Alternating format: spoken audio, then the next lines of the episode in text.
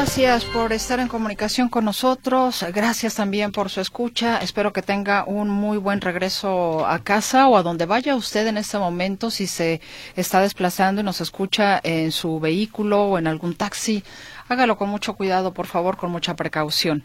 Sea bienvenido a esta segunda hora de transmisión de Metrópoli al Día y vayamos con el resumen en materia nacional.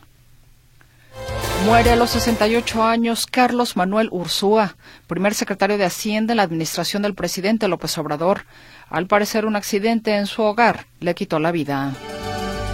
Descalifica el presidente López Obrador las manifestaciones multitudinarias registradas este domingo en distintas partes del país a favor de la democracia se disfrazan de demócratas cuando ellos eran los más tenaces violadores de los derechos del pueblo. Dicen, vamos a defender nuestra democracia. ¿Cuál es la democracia de ellos?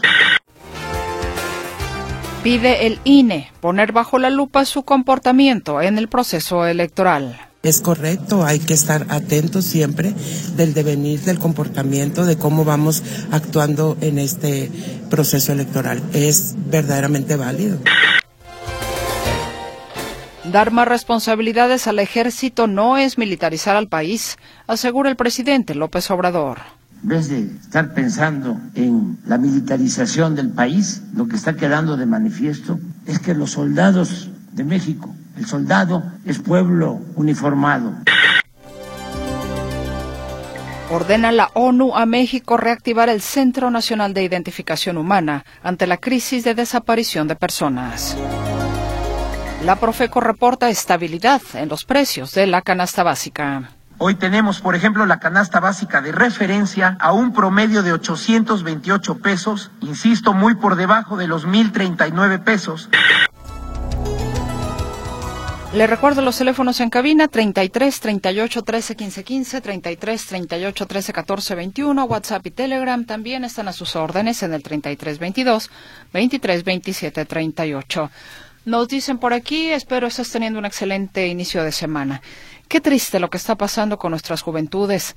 Hace una semana estuve en la Manzanilla de la Paz, cerca de Mazamitla. Me tocó ver a jovencitos, por no decir niños, con armas de fuego fajadas a la cintura, con radios de comunicación. Fue desesperanzador ver cómo un grupo de estos niños golpeaban a otro niño con su misma arma, lo descalabraban y subían a una camioneta. Todo esto poco después del mediodía y solo una calle de la comandancia municipal. La mirada de estos jóvenes era desafiante. ¿Qué futuro tienen? ¿Qué miedo tener un problema con ellos? Saludos atentamente, Rocío Medina. Gracias, Rocío, por su comunicación.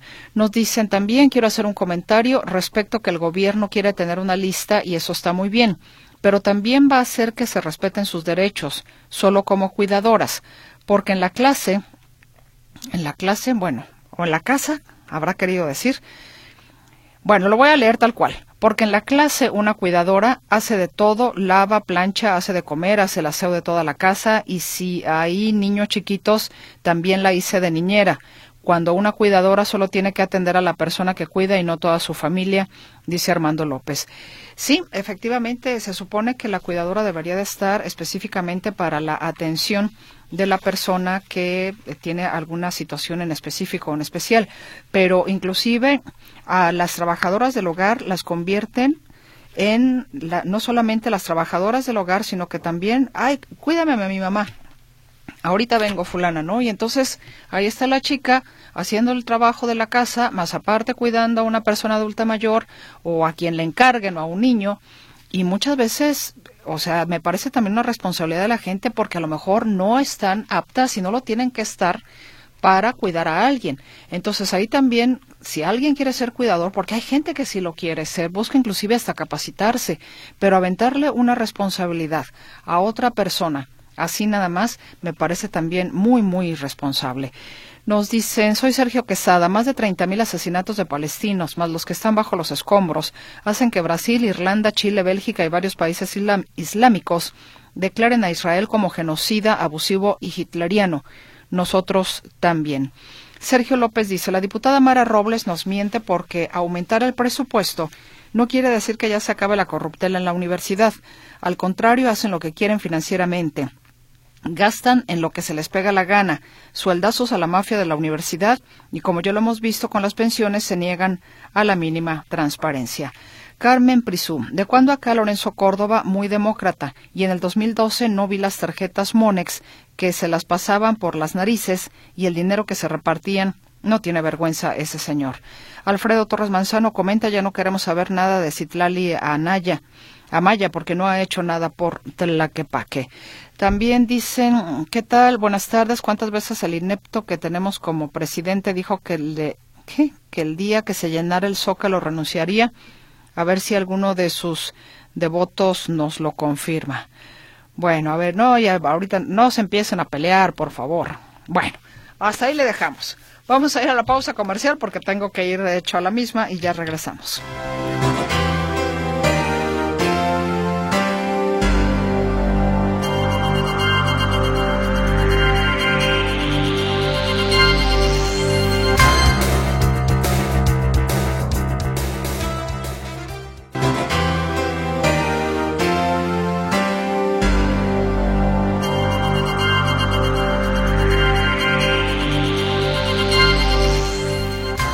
Aquí estamos de vuelta con usted. ¿Y qué le parece si vamos a la línea telefónica con mi compañero José Luis Escamilla, quien ya está listo con la información de inseguridad? Lamentablemente, caray, siempre hay que reportar sobre este tema. Te escuchamos, José Luis. Muy buenas noches, bienvenido. ¿Qué tal, Meche? ¿Cómo estás? Buenas noches. Un saludo para ti, para todo el auditorio. Si te parece, hablamos primero sobre este cadáver que fue localizado el día de hoy en la calle Colimilla de la colonia San Isidro del municipio de Guadalajara, un cadáver que fue localizado a las afueras de la casa marcada con el número 1626. Resulta que los vecinos de esta calle reportan que había algo sospechoso a las afueras y que tenía apariencia de ser un cuerpo humano. Cuando llegan los primeros respondientes confirman que se trataba del cadáver de una persona que estaba envuelto en bolsas plásticas de color negro, en una sábana morada y en una tela tinta. Se pudo saber así muy por encimita que se trataba de un hombre, pero resulta que el cuerpo estaba perfectamente bien embalado, perfectamente bien cubierto, y era imposible tener más información sobre la media filiación de esta víctima, de esta persona que fue localizada sin vida ahí en la colonia San Isidro del municipio de Guadalajara. Comentarte por otra parte, Meche, que eh, hubo un par de agresiones a tiros el día de hoy, una de ellas en Zapopan y la otra en San Pedro Tlaquepaque. La primera de ellas ocurrió en el cruce de las calles República de Guatemala y Clemente Orozco, en la colonia colonial Tlaquepaque. Ahí un hombre a bordo de una motocicleta fue agredido a tiros por otro tripulante de otra motocicleta. El lesionado recibió un disparo en cada una de sus piernas, por lo que en condición regular fue llevado a la Cruz Verde. Hace unos momentos me decían que esta persona aparentemente ya había perdido la vida en esta agresión a tiros ocurrida allá en San Pedro Tlaquepaque. Y otra eh, agresión también de gravedad ocurrida el día de hoy fue en Zapopan, en las calles Pintores y Maestros, en la colonia Nuevo Vergel de Zapopan, donde fue asesinado a tiros un hombre que fue, eh, eh, bueno, a él lo, lo, lesionan, lo dejan en condición grave de salud, lo llevan a un puesto de socorros y también ahí pierde la vida esta persona que resulta lesionada ahí en la colonia Nuevo Vergel del municipio de Zapopan. Hablemos sobre otro asunto, Meche, también lo que tiene que ver con las tomas clandestinas. Tú recordarás que la semana pasada ocurre esta situación en el municipio de, de, de Tonalá, perdón, donde se da este esta fuga en una ordeña de, de una ordeña que deriva justamente en una fuga que tuvo que ser controlada por, corporas, por diferentes corporaciones porque puso en riesgo a los vecinos de cuatro diferentes municipios. Bueno, comentarte que el día de hoy la Delegación Jalisco de la Fiscalía General de la República da cuenta de un nuevo hallazgo de este tipo ahora en el municipio de Degollado. Resulta que ahí en el municipio de Degollado, elementos de seguridad física de Pemex descubren una un par de ordeñas clandestinas a la altura del kilómetro 130 del poliducto Salamanca-Guadalajara. Fueron localizadas dos ordeñas, de las cuales salían dos mangueras. Estas mangueras llegaban a cinco contenedores, Meche, cinco contenedores de los que había cerca de eh, pues cuatro mil litros en cada uno de ellos, es decir, en total dan aproximadamente 20 mil litros de gasolina, lo que fue localizado en esos contenedores allá en el municipio de Degollado. Como es una costumbre, no hubo personas detenidas, eh, solamente se logra inhabilitar esas ordeñas, eh, recuperar el combustible robado y entonces pues ya darle parte a la gente del Ministerio Público que continuará con las investigaciones. Y ya para terminar este reporte, Meche, hablemos sobre lo que ocurrió con un sujeto de nombre Rogaciano A, de 66 años de edad. Aparentemente este sujeto pues va a terminar sus días en la cárcel. Resulta que Rogaciano A, el 1 de octubre de 2022, atacó a su pareja sentimental en el municipio de Puerto Vallarta. Él la ataca con un machete, la intenta asfixiar con la almohada y además la apuñala en repetidas ocasiones. A pesar de todas estas agresiones, la mujer sobrevive. Ella resulta en condición grave de salud, pero sobrevive lo suficientemente fuerte como para denunciar a Rogaciano A. Él se somete a un procedimiento abreviado y termina por confesar su responsabilidad. ¿Eso qué ocurre? ¿Qué deriva? Bueno, deriva en que él fuera sentenciado a 24 años de cárcel. Si consideras que en estos momentos él tiene 66, estaría saliendo cuando tenga 90 años, lo cual se antoja bastante difícil. Ya se pensar que este hombre terminará sus días allá en la cárcel en Puerto Vallarta. Y Deporte Meche, buenas noches. Muchísimas gracias, José Luis Escamilla. Que tengas una estupenda noche y que descanses. Igualmente, hasta. Hasta luego. Mire, hoy hubo una explosión por acumulación de gas en una finca de la colonia La Camolea, muy cerca del centro de Tonalá, que dejó daños no solo en la finca donde ocurrió el estallido, sino en varias contiguas. Afortunadamente no se reportaron víctimas en el percance ocurrido en los primeros minutos de este lunes. El estallido ocurrió en el cruce de las calles Ollitas y Altamira, sitio a donde acudieron elementos del Cuerpo de Bomberos de Tonalá. Las autoridades explicaron que el incidente ocurrió debido a una fuga de gas en un tanque de 5 litros que reventó por la presión. La finca donde ocurrió el estallido sufrió daños estructurales, mientras que casas contiguas, siete en total, tuvieron daños en vidrios y fachadas. Personal del Ayuntamiento de Tonalá realizó una inspección para terminar la cuantificación de los daños. Y nos vamos hasta la Ciudad de México nuevamente con. No, no está todavía. No está, no está José, José Luis. Eh, Arturo García Caudillo. Bueno, ok, vamos con, mm, con otras cosas. Hubo una volcadura, eh, hubo dos una volcadura esta mañana también hablando de, de, accidentes que provocaron problemas viales en la carretera a, a Morelia. Fue, esto fue a la altura del Parque Industrial Siglo XXI, luego de la volcadura de un coche compacto. El saldo de este percance fue de un lesionado quien tuvo fractura de su pierna izquierda. Esta persona conducía un coche Renault de color negro y narró que al ir manejando eh, un coche lo impactó y lo sacó del camino provocando que volcara en la cuneta del camellón. El automotor quedó con las llantas apuntando hacia el cielo y se requirió la presencia de bomberos para sacar a la víctima del carro y atenderlo de la lesión. El percance, pues ya comprenderá usted, a lo mejor hasta usted que alguno de ustedes le habrá tocado esta situación generó intensa carga vehicular para los automotores que trataban de salir de Guadalajara. Y ahora sí vamos hasta la Ciudad de México con mi compañero Arturo García Caudillo. Hay más información. El eh, presidente de la República señala que darles eh, más tareas a los militares no significa necesariamente eh, militarizar al país. Hoy precisamente, y por cierto, Día del Ejército, Arturo García Caudillo, ¿cómo estás? ¿Qué tal, Mercedes? ¿Cómo están amigos? Nuevamente me da gusto saludarles. Precisamente por eso lo dijo, porque hoy celebró en Puebla el 111 aniversario de la del Ejército Mexicano. Y ahí justamente el presidente Andrés Manuel López Obrador se refirió a este asunto. Dice que no está militarizando el país. Por eso, mi agradecimiento al ejército, en vez de militarizar al país, como sostienen nuestros opositores, y sí lo voy a decir, conservadores. En vez de eso, en vez de estar pensando en la militarización del país, lo que está quedando de manifiesto es que los soldados de México el soldado es pueblo uniformado. Las mujeres y los hombres de las Fuerzas Armadas son trabajadores, son leales y son patriotas.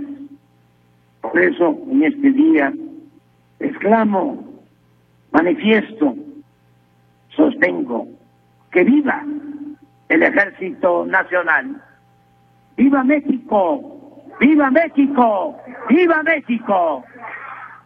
Pues ahí está, justamente la parte final del discurso del presidente Andrés Manuel López Obrador en esta celebración del 111 aniversario de la creación de las, eh, del ejército mexicano. Y eh, aparte, eh, fue también inaugurado las nuevas instalaciones de la industria militar. Esas que estaban en la Ciudad de México las pasaron a Puebla y ese terreno que tenían se lo cedieron eh, a la Ciudad de México como eh, para un corredor. Eh, no diría turístico, aunque sí lo es, en el bosque de Chapultepec. Bueno, ahora esas instalaciones que antes eran de la industria militar, ahora han pasado a ser a formar parte del bosque de Chapultepec como zona a recorrer, que antes no se podía recorrer y ahora pues así quedó justamente ya con la inauguración, aunque está como el 87% las instalaciones, pero bueno, ya las inauguró el día de hoy el presidente Andrés Manuel López Obrador. Y reporte, Mercedes. Pues muchísimas gracias, Arturo García Caudillo. Al contrario, hasta el rato. Hasta el rato.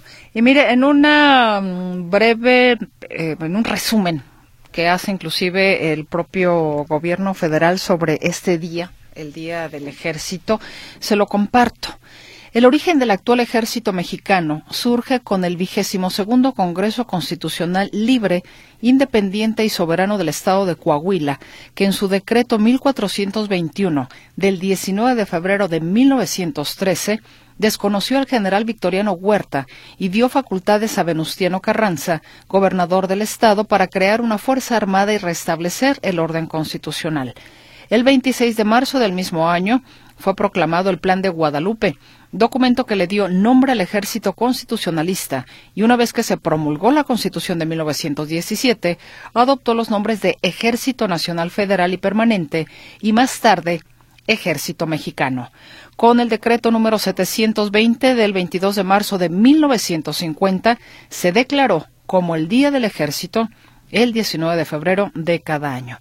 Entonces, desde el año 1950 es, de que, se, eh, es que se conmemora al ejército mexicano. Ahí una una perlita de conocimiento en torno pues al origen de este día, el Día del Ejército Mexicano. En más información, a más tardar, el 22 de marzo deberán estar definidos los nuevos cuatro magistrados del Tribunal de Justicia Administrativa del Estado de Jalisco, al concluir el periodo de tres de ellos y la creación de una nueva sala unitaria. La convocatoria para la elección establece que entre el 11 y 13 de marzo se podrán registrar los aspirantes y el día 14 deberán presentarse a acreditar sus pruebas de control y confianza. El día 15 de marzo deberán realizar la evaluación en el patio del Congreso y para el 21 de marzo deberán darse los resultados y llevarse a cabo las entrevistas personales. La elección será de dos magistradas para ocupar los cargos que dejarán vacantes Horacio León Hernández y el controversial Alberto Barba Gómez, mientras que dos varones serán electos para reemplazar al también controvertido Armando García Estrada y al titular de la nueva séptima sala unitaria. En otras cosas, el gobierno de la Ciudad de México publicó este lunes la ley Malena, que castiga los ataques con ácido u otras sustancias químicas con penas de entre 8 y 12 años de prisión, y en los casos en que las lesiones causen daños permanentes serán considerados como tentativa de feminicidio. Esta ley, llamada así en honor a María Elena Ríos Ortiz, sobreviviente de un intento de feminicidio ocurrido en septiembre del 2019 e impulsora de la iniciativa, fue aprobada el pasado 8 de febrero en el Congreso capitalino. Con esta ley también se impulsará la creación de un registro de víctimas de agresiones con ácido y otras sustancias químicas con la finalidad de generar, políticas públicas en contra de este delito. En la participación de usted nos dice el señor Gerardo Muñoz. Cuando trabajé en el Hospital 14 del IMSS, criticaban que había pacientes en sillas y hasta en colchones en el suelo, pero estos pacientes estaban recibiendo atención por parte de médicos y enfermeras. Hoy llevé a un amigo al civil nuevo con presión arterial de 206 sobre 99 y no lo pudieron atender porque solo atienden si tienen cama, o sea que pudieron pasar hasta 15 horas, o, o sea que, o sea que pudieran pasar hasta 15 horas sin que reciba atención. Don Gerardo, pues no, no, no sé cuál sea el protocolo del civil. Yo supongo que en un momento determinado una cuestión ya muy urgente, pues qué importa que no haya cama, ¿no? Yo, yo supondría, por sentido, por sentido común, ¿no? Ante una verdadera emergencia no hay cama, a ver, aquí improvisamos. Yo me imagino, no lo sé, a lo mejor estoy diciendo pues una barbaridad. Espero que no, pero pudiera ser, ¿no? Y bueno, hay, a ver, déjeme ver qué teníamos por aquí en el, en el Telegram. Ah, no, en el Telegram no tengo ahorita nada. Lo que sí tenemos es una pausa comercial. ¿Qué le parece si vamos a la, a la misma? Y ya estamos de vuelta con usted.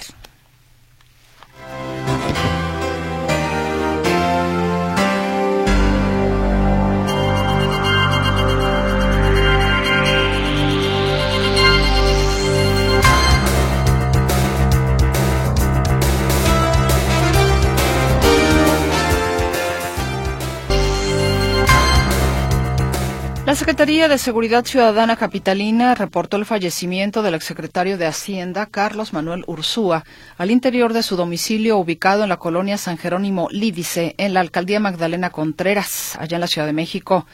Mediante una tarjeta informativa, la Secretaría de Seguridad indicó que a través de la frecuencia de radio, los uniformados fueron informados de una persona lesionada en dicha vivienda y al llegar se entrevistaron con una mujer quien refirió que escuchó un fuerte golpe y al revisar vio a su patrón tirado en las escaleras con una mancha hemática en la cabeza. Paramédicos que acudieron al sitio diagnosticaron a Ursúa de 68 años de edad sin signos vitales, por lo que los policías dieron parte al agente del Ministerio Público correspondiente para los servicios periciales y las investigaciones del caso. Como usted recordará, eh, Carlos Ursúa, quien era, por cierto, originario de Aguascalientes, fue licenciado en matemáticas por el Tecnológico de Monterrey y maestro de matemáticas por el Centro de Investigación y de Estudios Avanzados del Instituto Politécnico Nacional, así como maestro y doctor en economía por la Universidad de, de Wisconsin en Estados Unidos. Fue el primer secretario de Hacienda del presidente de la República, Andrés Manuel López Obrador. En julio de 2019, Ursúa hizo pública su dimisión del gabinete de AMLO, donde se desempeñaba como secretario de Hacienda por medio de una carta publicada en su cuenta de X antes Twitter, en la que expresó que entre sus motivos para abandonar el gabinete se encontraba su discrepancia en materia económica en varias de las decisiones tomadas por el gobierno federal.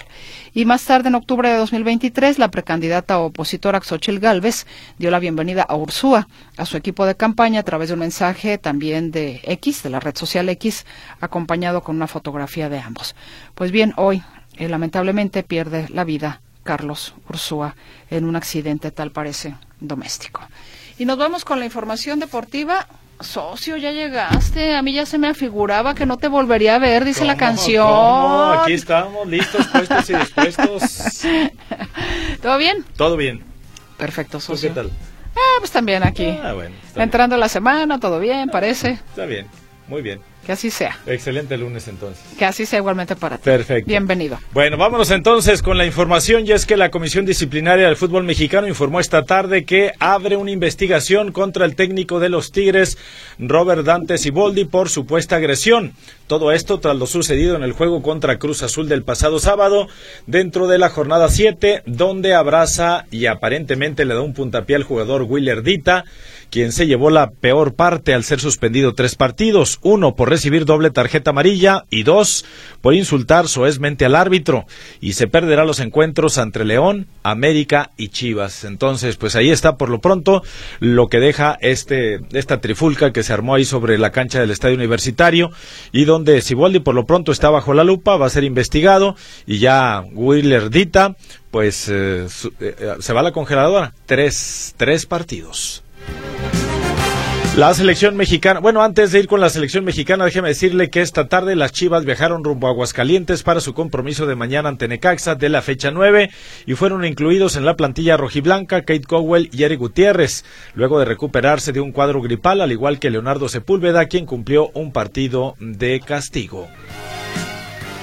Y ahora sí nos vamos con el fútbol femenil y es que la selección mexicana debuta mañana en la primera edición de la Copa Oro Femenina ante Argentina y el técnico Pedro López dice que es un torneo para seguir creciendo. Aquí lo escuchamos. Pues llegamos después de una buena preparación. Creo que hemos tenido la suerte de tener al equipo reunido durante las semanas anteriores y nos han permitido preparar muy bien este partido. Llegamos con una mentalidad ganadora después de los últimos resultados eh, durante el año pasado y sobre todo con la ilusión de, de seguir dando pasos adelante, de seguir creciendo. Eh, vemos esta Copa Oro como una oportunidad muy bonita para todas nosotras. Primera Copa Oro de la CONCACAF para el fútbol femenil. El Tri, mm, hay que recordar que terminó de 2023 invicto, de manera invicta, además de ganar la medalla de oro en los Juegos Panamericanos. En la Copa Oro competirán el Grupo B, al lado de Estados Unidos, Argentina y República Dominicana. El duelo de mañana ante Argentina será a las seis y media de la tarde. Aseguran medios de España que el futbolista francés Kylian Mbappé ya habría firmado contrato con el Real Madrid y se espera que en las próximas horas el club merengue haga oficial el fichaje. Mbappé ya había firmado su contrato con el Real Madrid, apunta el diario español Marca, uno de los más reconocidos de toda España y con un fuerte vínculo madridista. De hecho, en su portada saca todas las portadas que se le han dedicado a esta negociación durante meses y durante años, si me apura el que el Real Madrid contrate a Kylian Mbappé y en el centro una como ventanita donde está abriendo eh, se abre así la ventanita y ahí aparece la figura de Mbappé o la fotografía y dice que ya firmó. Veremos si esto ya es un hecho, si ahora sí es la buena y sobre todo que lo confirme el club merengue. El Nápoles destituyó hoy a Walter Mazzarri y anunció al que será su tercer entrenador en la presente campaña, el italiano Francesco Calzona, un viejo conocido del equipo que viene de dirigir a Eslovaquia y que va a debutar el miércoles ante Barcelona en los octavos de final de la Champions League. En 17 partidos, el Nápoles solo ha ganado 6, empatado 3 y perdido 8, lo que lo coloca en el noveno lugar de la Serie A de Italia, a 5 puntos de los puestos europeos y a 9 de la Champions League. El presidente del Consejo Mundial de Boxeo, Mauricio Sulaimán, aseguró que el campeón mundial supermediano, Saúl Canelo Álvarez, deberá enfrentar este 2024 a David Benavides y cumplir con un combate que la afición espera desde hace muchos meses. Aseguró que Benavides confirmaría su estatus de mandatorio, por lo que el Canelo estaría obligado a poner en juego su cinturón de campeón del organismo en las 168 libras. Ya deben de estar hablando, ya negociado, estamos dejando que negocien ellos y veremos qué pasa para mayo y después el Consejo puede intervenir, aseguró el dirigente del CMB, Mauricio Sulaimán. Los Nets de Brooklyn despidieron hoy al entrenador Jack Baugh tras culminar una decepcionante primera mitad de la temporada de la NBA con una derrota de 50 puntos en Boston en su último partido previo a la pausa por el Juego de las Estrellas. Un año después de darle una extensión de contrato, los Nets dieron un giro y anunciaron que nombrarán a un técnico interino en las próximas horas. La Federación Internacional de Automovilismo se mantiene al margen, pero sigue muy de cerca las investigaciones en torno a la demanda por comportamiento inadecuado del jefe de la escudería Red Bull, Christian Horner. Aunque no hará ningún comentario hasta conocer los resultados de las indagatorias, informó la FIA al iniciar hoy la semana en la que se van a realizar los últimos tests de pretemporada de la Fórmula 1 de cara al Gran Premio de Bahrein, programada ya para el arranque de la temporada 2024 de la Fórmula 1. Bueno, ya para finalizar, le comento que el día de hoy se anunciaron dos eh, carreras. Si a usted le gusta el atletismo. El CODE Jalisco anunció para el domingo 10 de marzo la carrera de la mujer en el municipio de Jocotepec con recorrido de 5 y 10 kilómetros. Será la primera etapa del Cereal Jalisco Corre. Aquí hay un costo de 50 pesos de la inscripción. Por otro lado, el Comú de Tlaquepaque presentó la edición 53 de la tradicional carrera de las Crucitas para el próximo 3 de mayo, en la que se espera una participación de 2.000 corredores, informó su director Argel Robles Mayoral. En esta justa atlética se van a repartir 100 mil pesos en premios. Bien, pues son los deportes que tenemos por el momento. Vamos a abrir una pausa comercial y enseguida vamos a regresar porque hay más información para usted aquí en Radio Metrópoli, la estación de las noticias.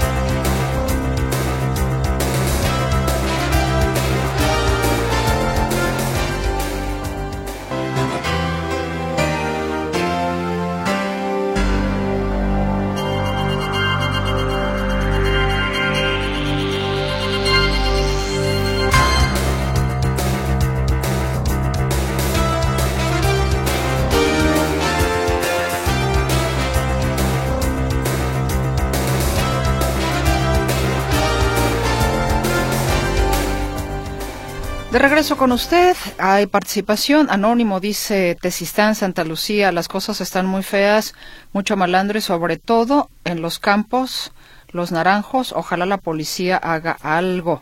Maripaz Enciso dice, fuimos a las oficinas de mi pasaje de Plan de San Luis y no nos dieron solución. Antes estaba Alberto Esquer y todo estaba controlado y hoy no. Y hay mucha gente que no les han dado sus boletos. Ramón Mendoza, ¿por qué llamas controvertido al magistrado Armando García Estrada? ¿Será porque tuvo problemas con Lemus, el cual es muy amigo de Radio Metrópoli? No, don Ramón, nada que ver con eso. Cheque usted algunas de las decisiones que fueron controvertidas de Armando García Estrada y está en su currículum. Yo creo que no tengo yo que, decir absolutamente nada más. Marta Contreras, ¿qué, ¿qué, camión me lleva al Parque San Jacinto saliendo de Santa Teresita? Y si mañana las tarjetas de bienestar, ¿qué? ¿Las van a entregar? Eh, ¿Hasta cuándo es la fecha? No, sí, todavía. Sí, todavía. Eh, todavía está. Eh, vigente la fecha, Marta, si no me equivoco. Sí, creo que sí. Bueno, si alguien del auditorio sabe qué camión me lleva al parque, al Parque San Jacinto saliendo de Santa Teresita, se lo vamos a agradecer. Y bueno, Pili García de Alba también se comunica con nosotros porque ella nos había bueno, no, alguien de, la, de nuestra audiencia nos había comentado de, y hasta nos mandó una fotografía de una persona que se estaba robando un semáforo. Eso fue la semana pasada. Y según me informa, que sí, eh, pues atraparon a este sujeto antes de llegar a federalismo, que eso fue allá por el centro. Felicidades, por otra parte, felicidades a cada elemento del Ejército y Guardia Nacional. ¿Qué sería de México sin el Ejército que, que frene tanta delincuencia? La marcha de ayer con todos los panistas y priistas, no de otros partidos, o sea, sí fue una marcha partidista. Soy Sergio Quesada. El señor Jorge González nos reporta y nos manda una fotografía de una camioneta incendiada en el periférico y Santa Cecilia. Es una fotografía tomada a la distancia donde, bueno, efectivamente se ve algo que se está incendiando al fondo. Quizás por la distancia no se alcanza a identificar bien, pero bueno, el señor Jorge González seguramente anda por ahí y amablemente nos hace llegar este reporte. Muy amable, señor González.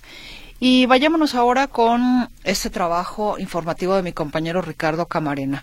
Una de las eh, tragedias que han enlutado nuestro país en el ámbito de la industria minera fue aquel episodio de pasta de conchos. Pasta de conchos, la tragedia que no termina.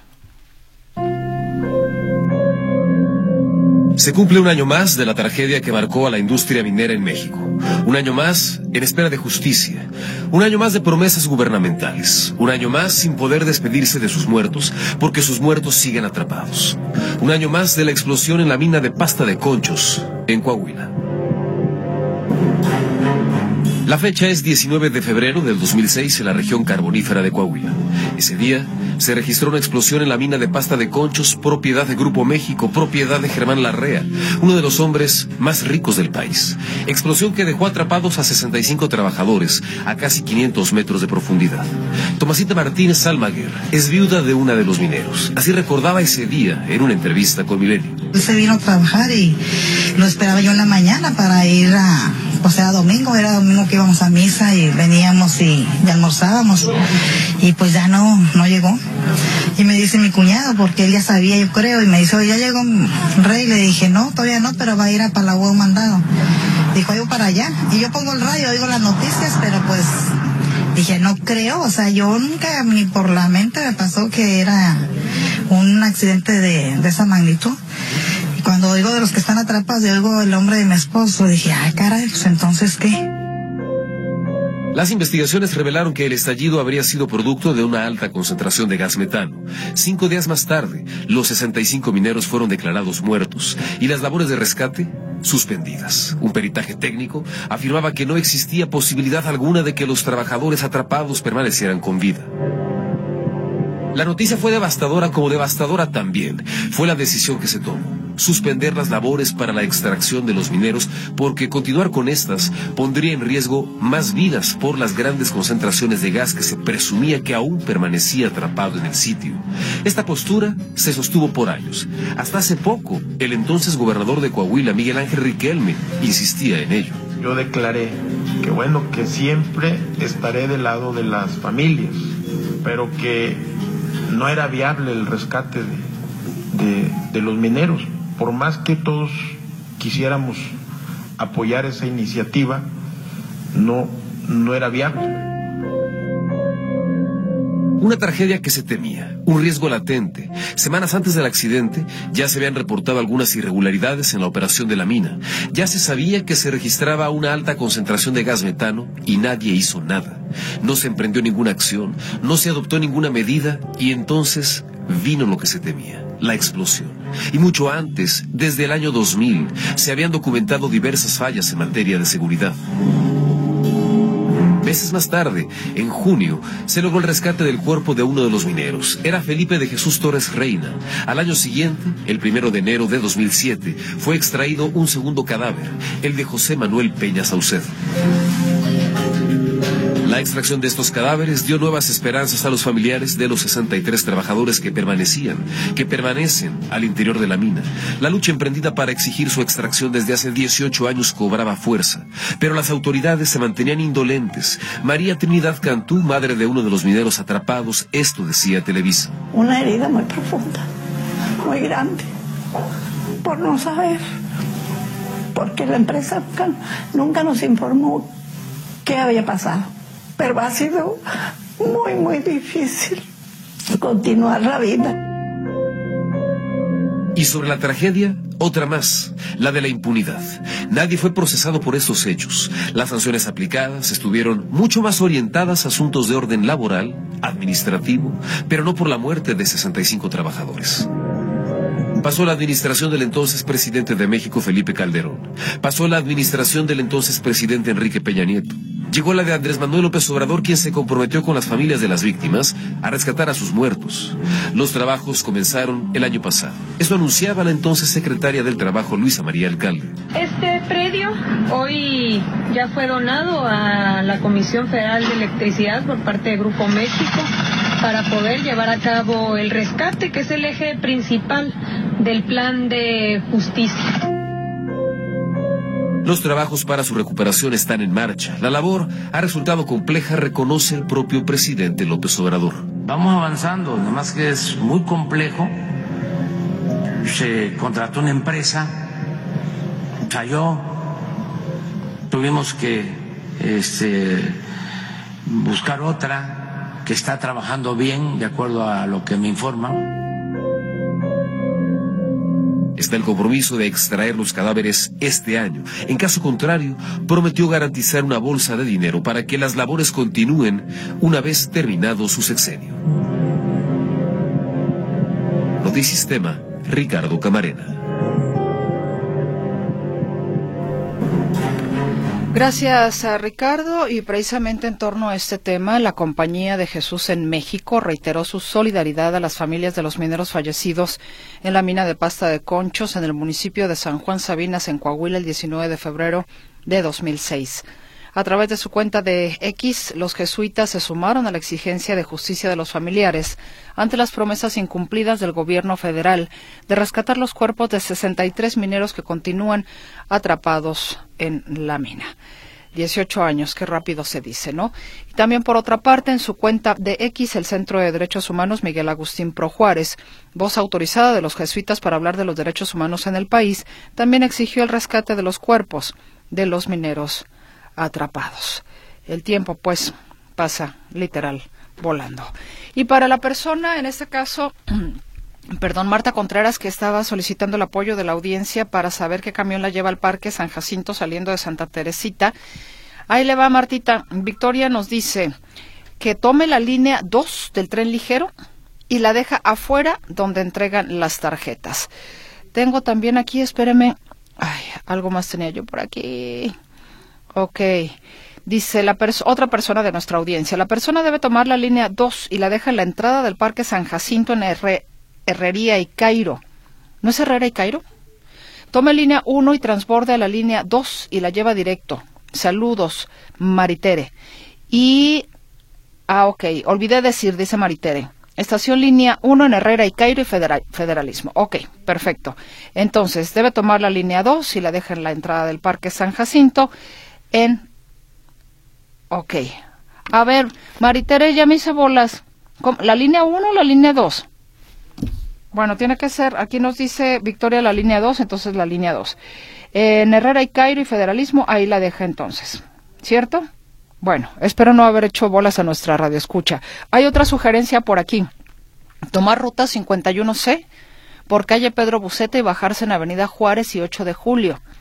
De ahí caminar dos cuadras a la estación Juárez del tren ligero, tomar la línea 2 y bajarse en la estación San Jacinto. Saludos, Javier González. Muchas gracias, Javier, también por la propuesta. ¿Y cuál más por aquí? Nos dicen un camión incendiado. Eh, periférico y artesanos. ¿Será la misma foto? A ver, es que no se, no se descarga. Bueno, bueno, se ve también a la distancia. No, esto no se ve a la distancia, esto es un video. Este es un video donde veo que se están acercando. Y a ver, a ver, déjame ver si le puedo adelantar un poquitito, un poquitito para... No, sí, sí es un incendio. Es el incendio de...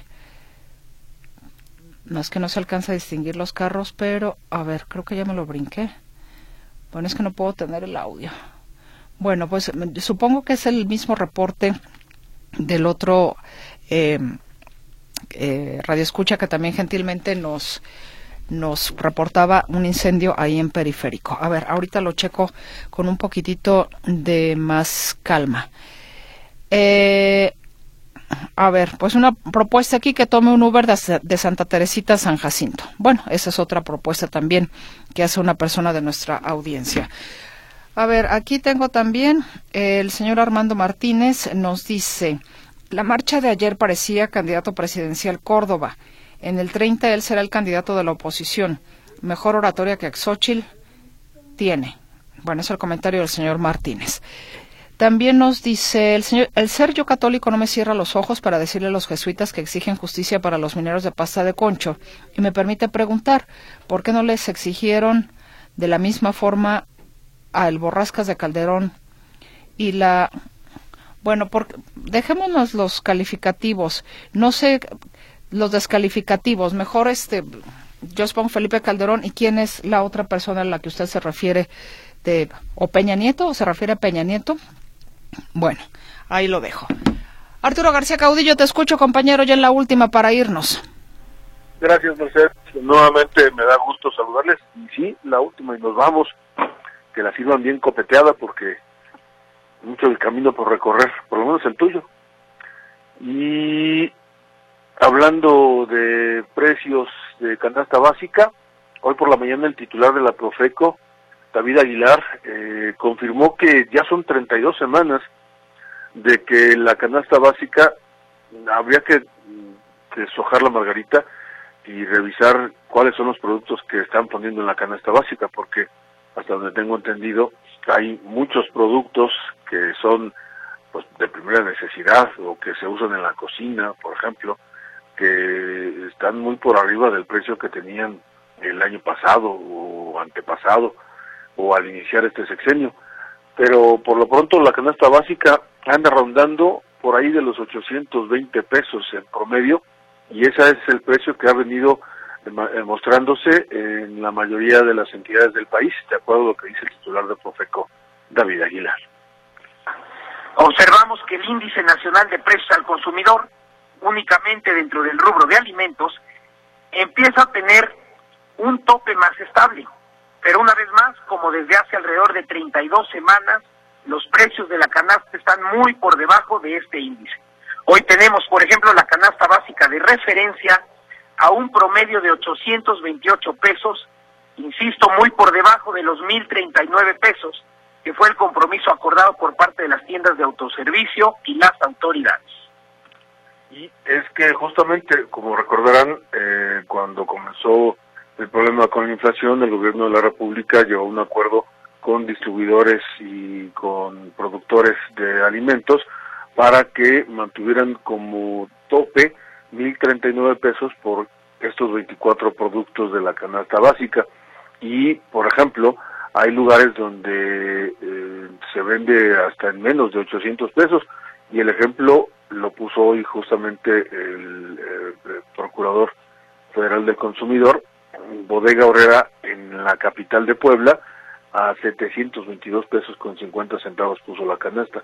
Pero repito, habría que revisar muy bien los eh, eh, ingredientes de esta canasta, los productos que se venden con esta canasta, porque hay muchos que, por ejemplo, el huevo anda en promedio en 45 pesos, si no me equivoco, y es por es uno de los de los productos que más encarecen la canasta básica y que es evidentemente un producto de la canasta básica. Entonces, pues sí, eh, pues ya dice eh, Profeco que 32 semanas con precios bajos, muy por abajo de los 828 pesos, que fue lo que dijo justamente David Aguilar. Mi reporte, Mercedes. Arturo, pues muchísimas gracias. Habrá que hacer la canasta básica, por cierto, a propósito de. A propósito que, que, ya pasó la quincena y guardaste bien tu dinero. Ándale. Mira, por aquí nos dice Sergio Segura, azúcar en 48 el kilo. Pues. ¿Eh? Por eso, entonces, a mí se me hace un poquito raro que, que digan que, que está muy baja la canasta básica, si los precios de algunos productos de la canasta están muy altos. Pero bueno. Es correcto. Arturo, muchas gracias. Descansa y hasta mañana, compañero. Un abrazo. Ah, igualmente un abrazo y hasta mañana. Hasta mañana. Y gracias, muchas gracias a usted por el favor de su escucha. Que tenga una gran noche, un sueño reparador.